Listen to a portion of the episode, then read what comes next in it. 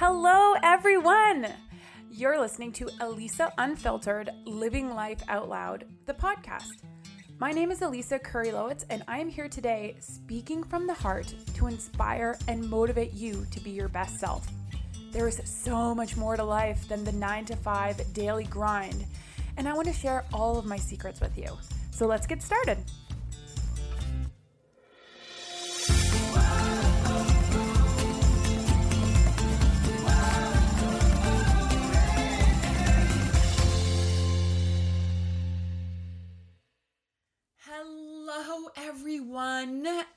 Welcome to another episode of Elisa Unfiltered Living Life Out Loud. Today it is Wednesday. Oh my God, September the 16th. Woo!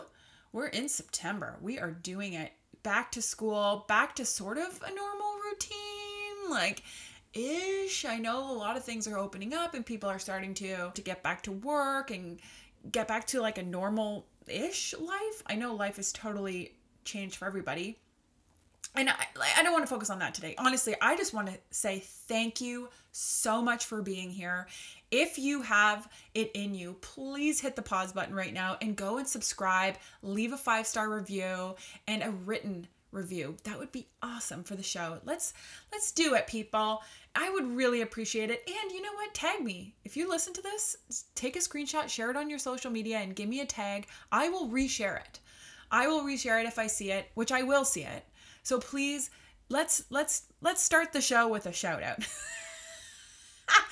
I have a great episode for you guys today. And I before I get into that though, I have one small piece of housekeeping which is that my weight loss, weight gain, body love, and everything in between workshop is now open for registration.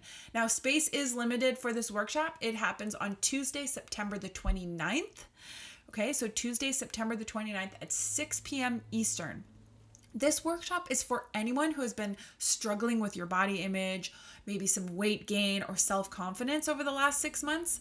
You know, the this pandemic has changed a lot of bodies and changed a lot of minds and people are feeling less and for me personally i've actually gained 10 pounds over the last six months and i'm going to talk all about that i'm going to talk we're going to deep dive into weight gain and body love and mindset and awareness and fitness and food myths and i want to give you the tools and confidence to live your life without the constant mental and emotional pressure from diet and fitness culture. We're going to lose weight, we're going to be happy in our bodies. It is the weight loss, weight gain, body love, and everything in between workshop happening Tuesday, September the 29th at 6 p.m. Eastern. You can sign up for it right now. If you want to hit pause, go to www.elisaunfiltered.com forward slash the workshop. Okay? elisaunfiltered.com forward slash the workshop. Do it, sign up before all the space runs out because it's gonna be so fun. Okay, that's enough for me on that. Today, my show is with Amanda Rassam, who is a beautiful, wonderful human being. And we're talking all about intimacy and sex. Amanda believes that empowered self expression is the source for true freedom. And she talks all about that. Her mission is to raise the global consciousness through expressive sex, pleasure, and connection, offering others freedom, empowerment, and choice in their relationship. Her aim is to inspire women to be unapologetic in their embodiment of their desires, sexual, sensual, and beyond. Oh, she is a guide for those who wish to connect to the heart of their inner goddess, awakening love, flow, and abundant pleasure. Ooh, yeah. And she's also a super cool chick. You're going to love her. Let's get right into the show today. Here is Amanda Rassam. Hi, Amanda. How are you? I'm doing so well. Thank you so much for having me on the podcast today. It's such a beautiful blessing. Thank you. So so fun. Um I actually it's it's funny. We were just chatting before the show started. And as we're talking, I felt like I've just been hanging out with you forever, but we were it feels like we've been friends for a long time for some reason. yeah. Um but we did we formally meet in Bali? Uh, yeah, I think I'm sure we formally met, but I think it was kind of like a hi, my name's Amanda, nice to meet you, and yeah, and then we kind of were on a couple excursions together with the yoga teacher training. Yeah, but I don't know that you and I like you and I never really sat down and hung out until kind of right now. So.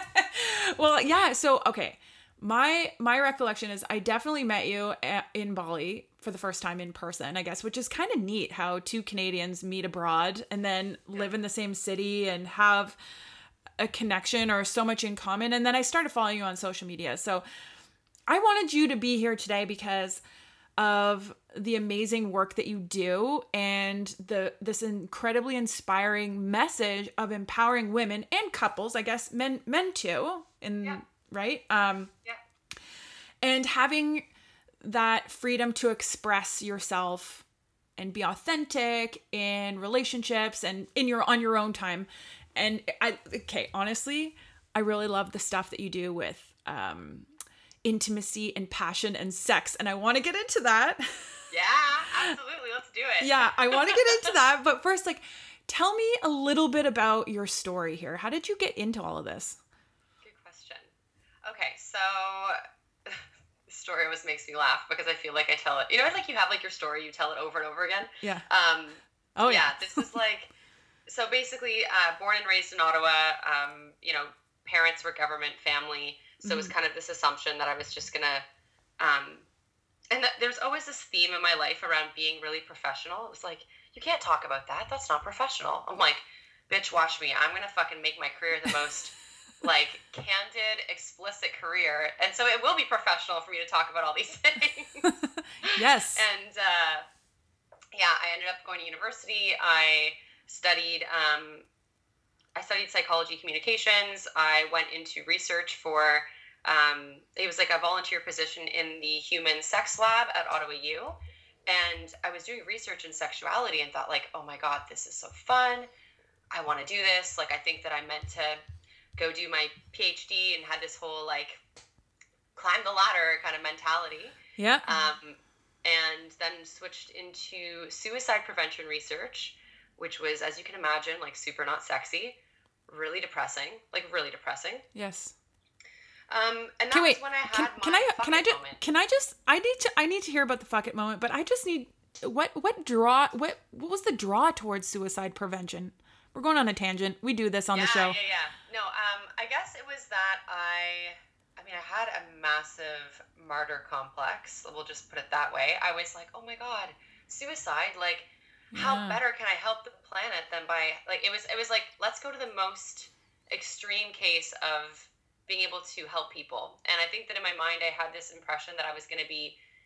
Um, like literally saving lives, and I ended up working in an office with no windows collecting data and i was like i think i'm like maybe on this list soon like it's just not it's not voting to like a really fulfilling experience here and uh, yeah at the time the irony was that i, I feel like my soul was fully dying um, Interesting. I was in toxic relationships. I was um, working in an environment that was very bureaucratic. It was actually very interesting to think that I was working in suicide prevention, and here my mental health was just deteriorating. hmm Um, I was having all of these bodily issues where, like, you know, IBS and early onset carpal tunnel, having to get glasses, TMJ in my jaw, my hair was falling out, um, eczema. Like, my body was exploding. It was like, I don't want to do this. This is not my idea of helping people because this doesn't feel whatsoever fulfilling. And in my mind, I had this kind of like A to B perspective on helping people. I was like, well, once I get my degree and once I have done my PhD and once I've been in school for eight years and, you know, or more, then I'll be helpful to people. it's like, Yeah. Billy, why don't we do something now? Like, why are we, why are we creating this future, um, this future experience that hasn't happened? And um, yeah, my fuck it moment came when I decided that I was like, I can't do this anymore. I can't be in this uh, in this space. And I was in suicide prevention research as well because I was like, this will be a stepping stone so that I can go study sexuality. Like it'll be for me to get into a master's PhD. Um, I'll work with couples and you know depression. and Like I'll figure out a way to weave my way through it. Um, and so it was almost like in that moment when I decided I wasn't going to be working there anymore, I had this kind of perception of like, okay, this dream is dead. Like, I'm not going to work in sexuality and couples. I'm actually going to become a personal trainer and yoga teacher. Mhm. I'm going to go work with the body, and that will be that will be my new my new purpose and it felt way more aligned i was like um, you know i it was a year of my life that i will never ever ever take back like i mean i don't regret it whatsoever um, it was one of the hardest years of my life but it was one of the most fulfilling because i was learning about my body. I was understanding why all these symptoms were coming to the surface. Mm-hmm. i was i was getting such a better understanding of the mind body connection in a way that i'd never understood before. And i was seeing the value of um, how just because i didn't have this fancy degree didn't mean that i couldn't help people. And it was a really it was like moving from this like you know growing up with like this government mindset you know very like first you do this then you do this then you do this and you, you climb that ladder Yeah. to becoming very entrepreneurial in my mindset. I had to shift all of my neurology so that I could be within this new role. Um, and within that time, I had the mantra there is no harm in experimenting. Oh, So, I, that's I like it was, that. It was a year of massive experimentation. Um, I was trying different plant medicines. I was um, dating openly. I was in polyamorous relationships. I was, you know, at this job that I was like, well, I guess this is this is my new career now. Like I was doing pretty well everything off the cuff, and uh, and it was kind of one of those moments of like, well, everything I've done till now hasn't worked. Let's try the opposite. Let's see what happens if I just do the opposite. Interesting. yeah. So it was Yeah. like a rebellion against the patriarch of the world. Yeah, I- definitely have a very rebellious heart. It felt like it was highly suppressed for many years, and I think that that I call it my fuck it moment because it was the moment you just like finally surrender and you're like, fuck it. Like, what am I doing this for? Like, why am I abandoning myself? Why am I, um, why am I not listening to myself? Like, why am I ignoring the, the intuition from my gut? For what? For who? Now, in that moment, so this is one of my most fascinating questions. I love asking guests about it. I like how you you you call it the fuck it moment. I mean, other people call it awakenings, aha moments, like like just serious like wake up calls here. but what I like to ask is was this was this a defining time? Was it a defining moment or was it kind of like a slow burn? And how did you come to that decision? Exactly. Oh man. Well, it was it was kind of a little bit of option A, a little bit of option B here because there were many defining moments. It was it was definitely a defining time, but the moment um, it all kind of came to came to a head in I believe it was June of 2016, and and shit was just popping off. Like it was like my relationship was just like going down. just things were not going well in my relationship. I was coming back from a vacation with my family and when I the day I got back to work, I was like, "Oh my god, I can't, I can't do this." And I Mhm. remember the entire vacation, I like slept. Like my body, my central nervous system was just completely toast. Mhm. And so there was this moment of like complete burnout, and um, maybe you can relate to this. Is like when you're so burnt out, and the decisions that you normally would make, or the decisions that you normally would like fight for or convince yourself of, that filter's gone. Like you're like, okay, I Yeah. surrender, man. Like I don't, I can't do this anymore. Like I can't keep up this facade. Um, and this was where, like, you know, I think that at the time it didn't really click for me, but that when it comes to the work that I do now, like, it's all about authentic, raw expression and authentic embodiment and authentic truth. And I was living behind this mask for so many years. Yes. And finally, that fuck it moment was where I was like, I'm willing to take off the mask and even admit that, like, I have no idea what the fuck I'm doing. I have no idea what's gonna happen next. But like, if I continue down this path, like, I'll end up, I'll end up in a place that I don't want to be in. And um, nothing was more important than that. It was, I was like, my health is my wealth. I'm not happy. And what am I going to do about it? I can't wait for someone to save me. Which is such an incredible moment when you can actually admit to yourself, like, how powerful is that? When you can Yeah. admit to yourself, like, this just isn't working for me anymore. I need to do something else. I love that. So, okay, now you work with this embodiment, and I like how you call it unapologetic expression. Yeah. Unapologetic expression. Ta- talk to me a little bit about that. How did that come about? Yeah. So I was working again. I was uh, learning about the mind body uh, connection. I was teaching uh, fitness classes and working with clients and all this stuff. And I found that the the coaching that I was doing, um, I wanted to go beyond the body because I was noticing that Mhm. it wasn't just about what people did in their physical body. Like they could work out all day, they could eat all the right food and drink all the water, but if they weren't mentally and emotionally aligned, um, it was obvious. I mean, it became so obvious when you would ask someone, you know, like, "How was your week?" and they'd go, "Oh, you know, not bad." and like, I'm like, "Shit, like, how bad was it?" Like, Yep. you, you really don't seem good. Um, and at that point, I was uh, meeting people. It was kind of like again that year aligned me with a lot of really interesting people, and I was. It was not by coincidence, or rather, maybe it, it completely was coincidence in the sense that I then became uh, connected with someone who was uh, a, an NLP practitioner. So a practitioner in neurolinguistic programming Okay. which is all about the unconscious mind and understanding how our unconscious processes are running our lives. Mm. And that's when I just like hit the jackpot and was like, oh my God, I have to learn everything there is to know about this. I feel like this is my calling. I have to go for this. And it was a major leap of faith to take it another turn in my career and go, so now I'm not just a fitness coach, I'm looking to become a life coach.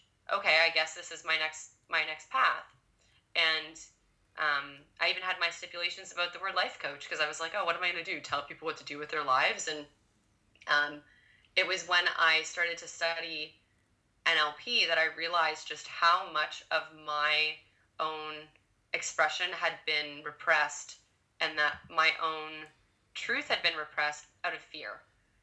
Um, and that it was so subconscious. And when I began coaching in NLP, um, it dawned on me that I was like, well, if everything comes back to beliefs, because in my model of the world it does, it all comes back to our beliefs create our thoughts, our thoughts create our actions, and our actions create our results. Mm. So if you're doing something different but don't believe it can work, I mean, you're not really going to get the result you want. And um, it really occurred to me just how much belief around my body was so prevalent when I was working in fitness. It was so obvious that I just really wanted to fix myself, to fix my body, to be something that I wasn't. Um, and it all was it was coming back to um, i think that now as i look back at it i'm like there's such a link with your authentic expression and your ability to embody yourself sexually and uh, it kind of all came full circle. I went oh my god i can still study sexuality just in a very different way um, because this is an, an area that people feel is so taboo and if you're not able to express about it how can you work through it? Mm-hmm. So let's go back to the beliefs because that is sort of my field of work awareness, having the awareness of what you believe, having a non judgmental um observer of your thoughts that lead to your mm-hmm. beliefs and be able to rewrite the story of your life. And so when it comes to let's let's talk about this intimacy. Let's talk about intimacy a little bit in relationships because I even just with myself doing this work on myself and meditation and self-love and and and learning how to soothe myself, learning what beliefs I adopted as a child, where it came from, the trauma that I've been through in my life and and starting to accept that and and rewrite I don't know, my own rules is kind of where I like to go with this. I'm making my own damn rules. um Yes. is a very intimate experience. I'm really getting to know myself at a more intimate level. I'm going deeper. It's not just the surface coping mechanisms. It's more of like a a deep inner knowing and connecting to that. yeah Um so when it comes to intimacy with yourself and with partners, uh, what what what does that mean? Like what does intimacy mean essentially? Yeah, I love this question because it really um, unraveled for me a couple of years ago when I when I discovered that intimacy. So when I often ask people about intimacy, the immediate assumption for many people is sex. Yes. Like, oh, intimacy equals sex. um, in my in my reality, you know, I, the way I see intimacy is that intimacy is your ability to hold space for everything that you see. It's the you know the, the classic like into me you see. So mm. It's you know intimacy is not just about what you like. okay, but I say that again. That was cool. Into yeah. me you see intimacy. Yeah, yeah. interesting. Yeah. Intimacy is about Cute. being Love able it. to see into yourself and mm-hmm. and truly be able to hold all of the all of the good, all of the ugly. Like it is about truly intimacy for me is about being seen. And mm. so often when I talk with couples and you know there's someone who um, I see this so often with you know with the student where they're you know they're with their partner and they're either things have fizzled out and they're going I just want to feel I want to feel seen again like I did you know years ago. Or they're they're you know there's like an affair that that someone is pursuing and they're like i'm like what is it about this person that feels different? They go this person truly sees me. Mm-hmm. and i think that that's the thing with intimacy is that it, we crave it so deeply because we don't want to just be seen for what we how how good we are how good we look and all the perfection on the outside mm-hmm. we want to be able to be held and seen for all of our mess as well of course and so our ability to be intimate with someone else is a direct reflection of our, our, ability to be intimate with ourselves, to be able to see ourselves and accept ourselves unconditionally in all of our shadow, in all of our mess, in all of our brilliance, in all of our divinity. It's about being able to hold all of it and go, yeah, that's you and that's perfect as it is. Yeah, my one of my favorite um, influencers of the world, Mark Groves, he's also a friend, uh, says that our capacity to love others is always will always be limited by the depths to which we love ourselves. And I would imagine intimacy is very much included in that. Yeah. Because if, let's say, you want deeper intimacy with your partner, um, so there's two things here. The partner with the, um, I guess, like lower threshold for intimacy, like the person with the higher uh, tolerance, or the person who, or not tolerance, the person who's basically um, more sensitive to intimacy is going to control the intimacy in the relationship. Mm. Because they're the one who's like, they're the threshold. They're going, nope, too much. Don't want to go there. okay. Um, so if you have two partners and one is going, ah, but like, I'm the one who wants greater intimacy, I then also reflect that, you know, you attract a partner. You pair bond with someone at the same level of intimacy as you. Okay. So your partner may look like they might be more overtly expressive in the way that they don't want to be intimate, but that doesn't mean that you are suddenly better at intimacy than them. They are a reflection of where you're at as well. Um, you're both gauging each other like a mirror. So if you are unwilling to accept certain things within yourself, why would you want to show them to your partner? Why would you want that highlighted? um, How does someone break down that? How does someone break down the um, the the wall or the barrier? Yeah. So it is first and foremost a process. Mm-hmm. Um, there, the most important part of that process is safety. You need to feel safe. If you don't feel safe to take down your wall, it's not going to feel like you are doing that willingly. It's not going to feel um, empowered. It's going to feel manipulative. It's going to feel like someone is forcing it. There's we we all want choice. We want to choose how we show up. We want to choose how we express. We don't want to be forced into um, to put on a mask in order to do that. And so, first and foremost, it's a process. It requires safety, and that um, the way that I really have practiced this is that it's creating the space um, again to accept whatever wants to come up. So if you're by yourself, it's kind of like sitting in front of the mirror looking at yourself in the eye and being like, here's all the shit that I am afraid to say to myself. Right? Like, I'm not going to hold it back anymore. I'm not going to judge it for whether it's like cruel or mean or bad. I'm just going to say it because it's sitting and festering inside of me. And until I can actually announce it and accept it, then I can change it. But if I don't accept it, if I'm like, no, I don't feel that way, that's not me, I'm better than that, you're creating an illusion and it's going to just get louder. I, I fully uh, hear you on that one. It's it's part of that domestication of happiness is the only feeling that we're allowed to feel and it's what we're all striving to be is happy and that the second that there is jealousy or anger or envy or whatever we're suppressing that and and calling ourselves bad and judging ourselves and putting us in a position that makes us less than because we're supposed to be happy all the time. So during trauma, I mean, trauma hap- everyone in their lives will experience trauma at some degree. Whether yeah. like it I'm not going to discredit. I don't like discrediting any level or form of trauma because it all manifests in the body and in the mind in in a very unique way.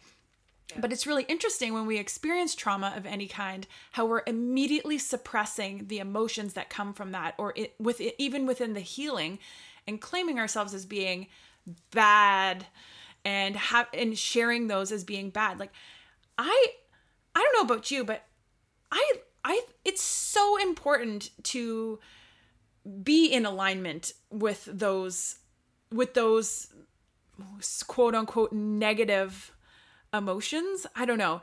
And and being in alignment for me is is choosing to align with the moment. It's not striving to be happy. It's not like always a place of of i'm so happy. This is the best thing ever. Alignment is being in, in alignment with this moment right now whether i'm angry or jealous or envious. So in in order for me to actually express myself and express that yeah it's okay. I have to create a safe space inside of me to and and and become aligned with those horrendous horrible thoughts and mm-hmm. be able to freely express it. Am I making sense here? I feel like I'm kind of. oh, Yeah. no, you absolutely are. And it's like the alignment from what I'm hearing, it's like the alignment's not about coming to an alignment of everything is good and perfect and, mm-hmm. and dandy. Um, it's the alignment of being within the truth within the moment and I think that's where again we talk. Whenever I talk with people about truth, you know, I think that there's been this very black and white version of truth that's existed prior to mm-hmm. you know this year, where we would look at logic and go, well, the truth adds up to this because we have this proof, this proof, this proof. And what I've been learning and reflecting on is that our truth is truly about how embodied we can be in each moment and how honest we can be about that embodiment and yes. Those negative emotions, like I've even I've really started to reframe this idea that they're they're simply dense emotions. Like they're just heavier to lift, but they're not negative as in bad because I think that that's the charge. Like even though we're like, oh, the charge is negative, we can have a a filter that oh that that that emotion's bad. I shouldn't feel that, or I should get rid of it, or should find a way to be happy. yes, um, or cope with it, or I don't know, my self soothing practice just for me in my own life is to be able to hold space for all of the emotions that come up. And that's how I found intimacy with myself and be able to accept that, yes, this makes me mad. It makes me mad because I believe in this and, yeah. or this happened and this is my reaction. And being able to observe that, I can now see that I can feel the reaction coming up in my body. And when I notice that happening, like let's just say in a relationship with, uh, like in an intimate uh, relationship, mm-hmm. I feel anger coming up. That awareness and being able to see that or feel that in my body now helps me to see the choice I have and how I want to respond to that particular situation. So, yeah like the intimacy part for me and learning about myself is learning about what my triggers are and what m- my beliefs are around certain people in certain circumstances uh, so that i can now observe that within myself and i have the choice of how i want to express that with someone someone else and hold space for them at the same time ah, I don't know if precisely. I said that. No, precisely. Yeah. You're absolutely on point because it's like if you okay, let's take the the person who goes, I want to have better sex or I want to be more sexually free. Yes. Okay. Let's let's ask a couple questions here. How easy is it for you to be fully intimate with yourself? Not just sexually, not just about touching yourself, but can you truly sit with yourself and all of your emotions? Mm-hmm. Um, if you cannot, what you're what you're telling yourself is that only certain expressions are appropriate. Only when you're happy, only when you're Mm. good are, is it Mm. appropriate. So now what you've done is you've filtered your emotions, and it's kind of like we maybe have this conception that like, oh, I can turn down my anger, I can turn down my grief, I can turn down my sadness, but I can turn up my happiness. Yeah. That's unfortunately not how it works Mm-hmm. what it what the reality is is that if you turn down the dial of any emotion you're dulling the rest Sure. you're desensitizing yourself to the emotions you're desensitizing yourself to your heart and when you are in a an embodied place with a partner when you are looking to really be like fully free and expressed and feel all of the pleasure and be in the moment you're looking to be in like your most primal animal experience you can't do that by repressing your emotions. You there there requires you to be fully in, you're playing at 100% otherwise you're going to feel like you're held back. So our expression is so directly tied to our sexual satisfaction and happiness because if you're not willing to and let's even talk about like if you're not willing to express your needs if you're Yeah. not willing to even say hey i don't like that or i'd really like this or i really appreciate when you touch me this way. If you can't express those things now we're getting into an entire other category here of you know what are you consenting to that you don't want to? And what are you not asking for that you need? So it's so interesting to look at this this concept of intimacy. It's like you said it's like your ability to be intimate with your triggers with yourself will will be directly influencing how you can show up with a partner. So if let's let's talk about sex. yeah Finally. Woo! I feel as though a lot of the things we're talking about are prevalent in are relatable to the female side. I like men are always ready to go. I it seems like in my experience, men are always they will have sex at at- like any partner I've ever had, as soon as I'm on, they're already on. They've been on for an hour. So how like uh, may- maybe that's just my experience, but it feels to me like men have a different, uh, I don't know, sex a, a meter. Is that a word? The sexometer. The, the sex meter yeah arousal meter yeah. I can't speak on behalf of the experience of men because I mean I, I myself do not identify as such. However, what I will say is that men and women have been socialized very differently. And Sure. to, to truly to a detriment because at the end of the day, I think that even that perspective that like, you know, men are always ready to go, that pressure that it puts on men, there's this expectation even that they're that they have to get things going, that things have to go Mm. somewhere. And I found that the most profound sexual experiences show up very, very, very slowly and gradually and without that pressure. It's like it can it takes a natural progression when kind of time slows down, there's no Sure. end goal in sight. You're more just like with the experience of the present. And that's very uncomfortable for a lot of people because not a lot of people live in their present moment. They're living in the future, they're living in the past, they're living in Mhm. the shoulds. They're not really in their bodies, unfortunately. And so this practice of embodiment, I mean, it's de- it's definitely going to impact men and women very differently because um, and just people in general differently because we all have different experiences. Um, yeah, so I mean, is it is there a, did that answer your question? Is there a Yeah. So, but how do uh, yeah follow up? So how do how do we get in the body then? So if there's no end goal, because you know, sex in my experience has a lot of it's always different. There's you know the when you have a lot of time, when you're feeling really sexy, when you're feeling like you want a quickie, when you're feeling, you know, just raw and animalistic, like sex isn't always just one thing for me. However, I I do believe that a lot of couples and a lot of relationships it's always one way or it's get the men to finish or you know, there's some shame around your body or certain body parts and so a lot of women hide, men hide too. So like how what does that embodiment look like and how like what are some of the first steps for people who you know might struggle a little bit in that area? Mm-hmm, mm-hmm. Yeah, so I'll answer this question two ways because I'll I'll speak to the person who's maybe single with a, a partner and the person who has a partner. Okay.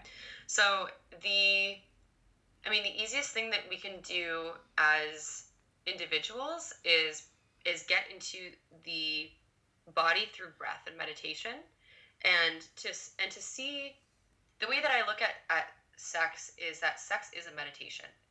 Ooh. Like if if I'm not in my if I'm not meditative, if I'm not in like a trance, then Yeah. I'm not there. And I'll and I'll tell my partner, I'll go, hey, like I'm really not here right now. I need us to slow down and, and reconnect back to this to the to the experience of being here.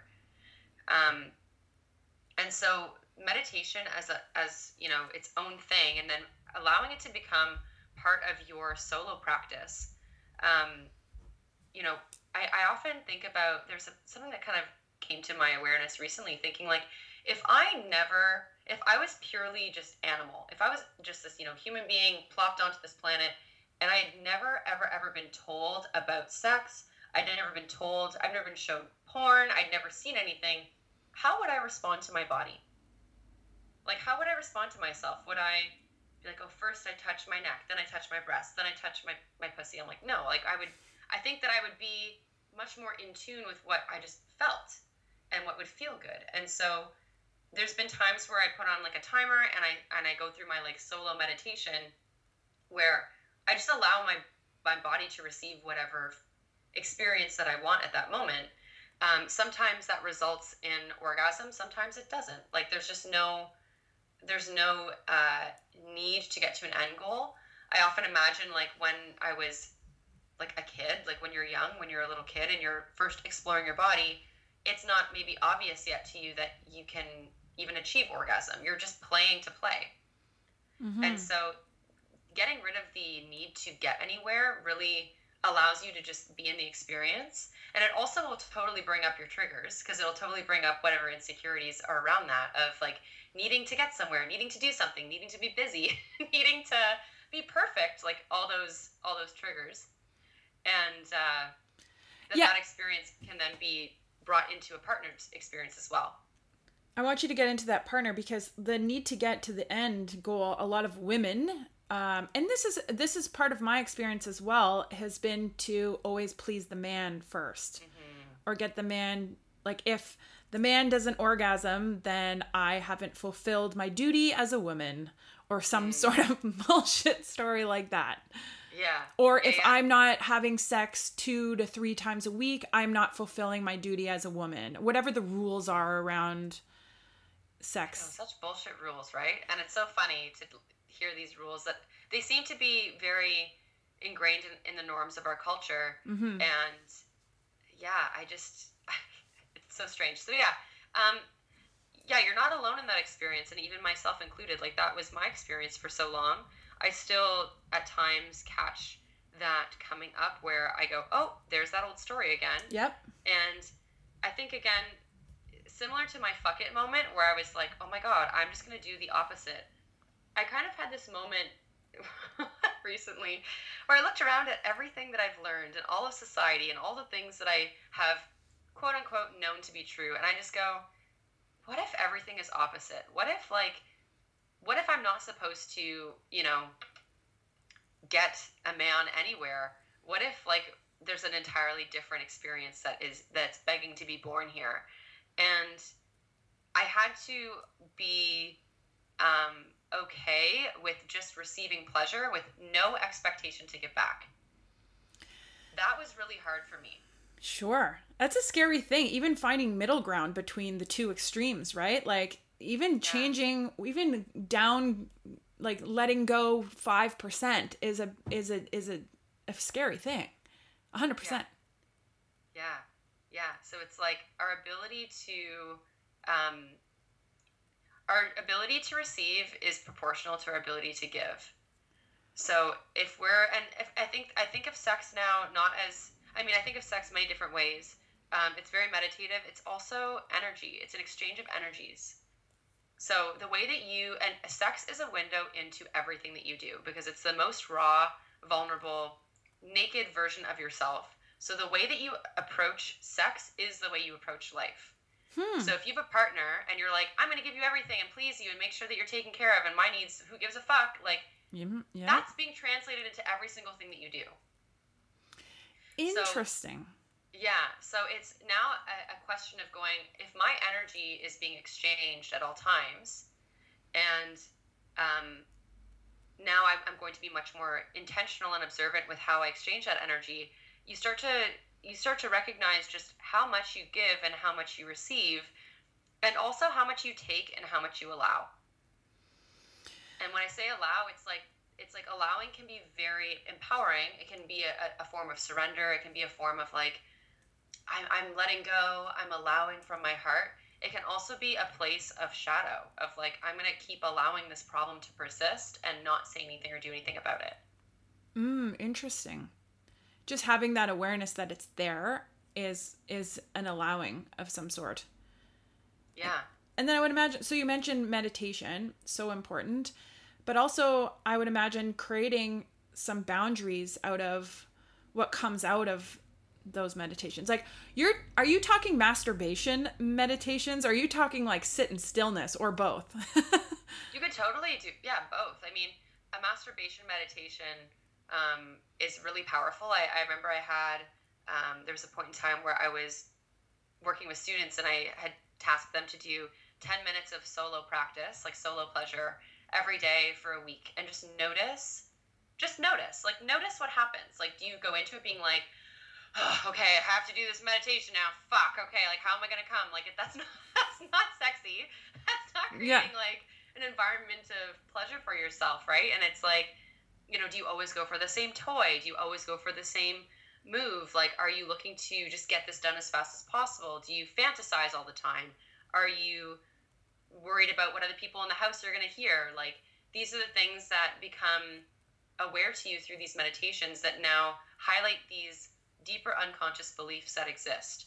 Mm. And like what you are playing into, not just in sex, but as a as a whole. Like it's just it's just one experience to highlight to you with at a macro level macro level as well. Oh, this is good. I okay. So we have masturbation meditations. We have sort of that observer, the allowing. What how okay. If I'm in a relationship where sex is meh or I don't know, or or is, is an issue, or there's a struggle there in some. T- I guess like What's the next yeah. thing? Yeah, and so it's you know super context dependent. I mean, the first the first step is definitely that awareness of going. Let's get honest, right? Let's accept what's going on. It's kind of like the way that you would look into the mirror and and say all the things that are not working out for you. Mm-hmm. Um, those those expressions do need to be voiced with your partner. I mean, there's many ways to go about that. It doesn't have to be. Yeah, let's talk about those ways. let's talk about those ways because there's there's some hard like you have to be in my opinion very true to yourself and in the moment to be able to express these things without anger or without sadness or becoming the victim. Like how do you have these conversations in an intimate relationship? Without especially if you're a person who's a people pleaser and doesn't like to make others uncomfortable or avoids confrontation.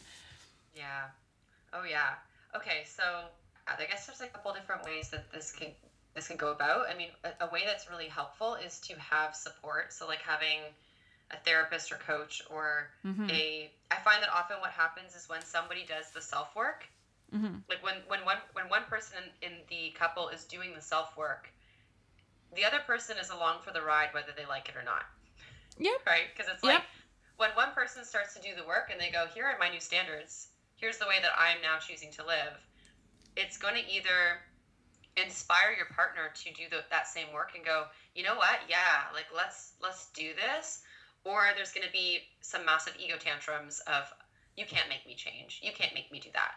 Mm-hmm. And that becomes a whole other a whole other situation uh, as as its own but that often when you have that support of um, a coach or someone who's who can walk you through how to take those next steps i find that that's really really powerful because then you're supported in that experience sure and often when you're in a, in a partnership with you know it's like a you know two partners and you have one person looking to change there's kind of this this hope and this expectation of like, okay, if I change, like I hope that they're going to change too. Mhm. And the unfortunate reality is that that may not always happen, It's which can be definitely really scary. And a reason truly why people stay in their problem, they stay where they're at because they're like, well, if I change, will my partner leave? Absolutely. And that's that invitation to have your partner meet you where you are, or now you have a choice. Do I want to continue this upward spiral or stay in the in the in the mud? Right. right? Right. And and it's it's kind of like um, when you are having those conversations, and especially if you're a people pleaser, which truly so many people experience this. Um, you know, if you're if you're if you have a hard time expressing your needs to your partner, it's like this is going to be a reflection of your ability to express your needs to yourself. So Mhm. there's always it always for me comes back to there needs to be self work. There needs to be self work. It can't be like I'm only going to do this work if my partner does it. Well, Mhm. then you're going to be waiting forever because your partner probably isn't moving forward because one of you is holding on to this problem for whatever reason and it's going to it takes we think that it takes two people to uh to be in a relationship, but it only takes one person to change it, mm-hmm Oh, that's right? mm-hmm So we need one person needs to be the one to go. I'm gonna. T- I'm taking this leap of faith. I need to do something different. And again, that's gonna inspire your partner. In in which way we can't know, but it's it comes back to the way I see it is it comes back to an element of control.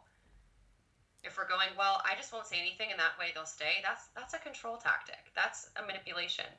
That's not being authentic to yourself, and that's also that's ultimately not being authentic to them either. Yeah, it's kind of burning the candle at both ends there, and that's like burnout. That's resentment. That's where a whole where your trauma cycle or your trauma bonds really come Yeah. into play. You're you're playing the whole thing out. You're playing your traumas out on each other instead of like it's like what would your relationship look like if it wasn't just about replaying your traumas? What would it look like if your relationship was about creating new life and feeling free and and feeling like you could do, do anything and going on adventures together and growing together and feeling inspired together, you know? Um and feeling safe to do that. Now, is is sex always a conversation? Like do you always have to be expressive in like verbally expressive, let's just say? Do I always have to like you know talk like have a I don't know, like a like a replay or a recap of what was good and what wasn't or do I always have to can it just be what it is? It can. I mean, it's it's super context dependent. Like it's like it depends on it depends on what's going on. But whether you are expressing verbally or not, you're expressing, Oh, yeah.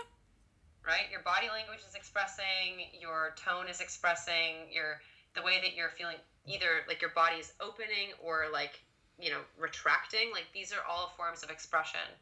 And that when we can use our voice, like our if you look at your vocal cords like literally if you look at them like at a uh, anatomical level and you look at your um, pelvic floor they they look the same. They're both diaphragms right? So it's like your ability to express with your voice is going to impact your ability to express with your pelvic floor with your sex chakra. Like they're very very linked. So i find that it doesn't maybe you don't have to have um, I find it can be really funny for someone who's never done this before because it can feel very clinical. It can feel like, oh, I'm about to have a conversation with my partner about how do I want to have sex today and like how was that for you? it doesn't have to be so awkward. It can be really, really intimate and and sexy and beautiful. It just I think it's it's about reframing for ourselves um, that there's this like clinical thing that we quote unquote have to do before and after sex, and instead see it as ritualistic and creating ritual around it that's really empowering for the individuals. Ooh, I like that a lot. Yeah. I like that a lot. I mean, in my personal relationship, I we often do a little debrief, if you will. And this isn't all the time, but we we do it. And he'll probably kill me for saying this on the podcast.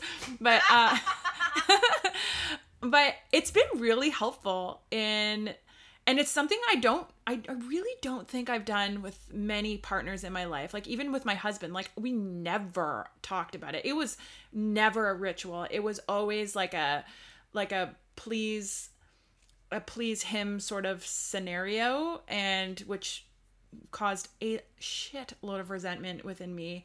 And I mean, that's the way I lived my life though. I was in complete denial about myself and I was not connected. And so that definitely it resonated with me when you said like how you're outside, how you handle yourself is reflected within your relationship, especially at that intimate level.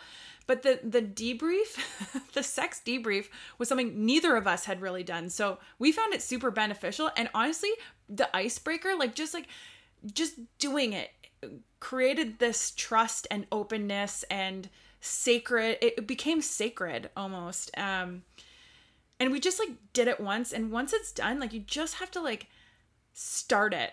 I don't know. Yeah. it, you just start it and then it's like this really great thing that you're both there to serve each other and or or whatever however you create whatever you create. Yeah. Yeah precisely. It's like the the quick question of being like you know what did you enjoy? What was your what was the best part for you? Rather than being like what could i do better? and like what did you not like? Like maybe those questions are you're not ready for those questions yet. Maybe it's just starting with what did you really enjoy about that? What was what yeah. was it that really allowed you to feel um, there's kind of like these two concepts of like we have our accelerators so the things that like accelerate our arousal and you know that might be like having more time or um, you know knowing that like the, the, the kitchen is clean. I don't know, like whatever it is. I like... that that's an arousal for me for sure. Did you unload that dishwasher, honey? right? Yeah. It's like, oh good. Like I have nothing else to think about. Like or you know, maybe no one's home. Like those those things that accelerate and then there's um the things that pump the brakes. Mm. And so what pumps the brakes might be, you know, if someone is not present with you in that in in the experience. It might be if, you know, you hear the baby crying. It might be like there could be things that pump your brakes. And so um, being willing to just be like, what were your accelerators? What were your brakes? And having less of this like, what did I do wrong? What did Ooh, I do well? Mm-hmm. It's less about that. Mm. Right? Less about taking responsibility for like how you have done good or bad in the interaction and more about just witnessing your partner's accelerators and brakes and recognizing them as as there I love that so much. Okay, we could literally go on forever. I'll have to have you back on the show. However, you are a, we can connect with you in many many ways. You just started a podcast which is awesome. It's called Consciously Crude and you have yeah. a co-host. Correct? Yes, Jasmine Moore. Yeah, she's amazing. And awesome. You're in season 1 of the show. And then what how else can we find you? How can we connect with yeah. you? You can connect with me on Instagram at Amanda Rassam. Mm-hmm. And you can connect with me um, on my website at www.theconsciouscouple.ca, where I work with my partner, Roberto Martinez. And we assist couples who have been at it for years go from, you know, unhappy and unclear to clear and connected. I love that so much. I'll have all those links in the show notes. Amanda, thank you so much. Uh, like wow we need to we need to do a part two here because yes. like we just really tip the like crack the iceberg tip the iceberg. I don't know i don't know what i'm trying yeah. to say. Totally. Absolutely. I'll be happy to come back and i'll have to have you as well on our podcast. Sounds good. Thank you. Have the best day. Thank you. You too.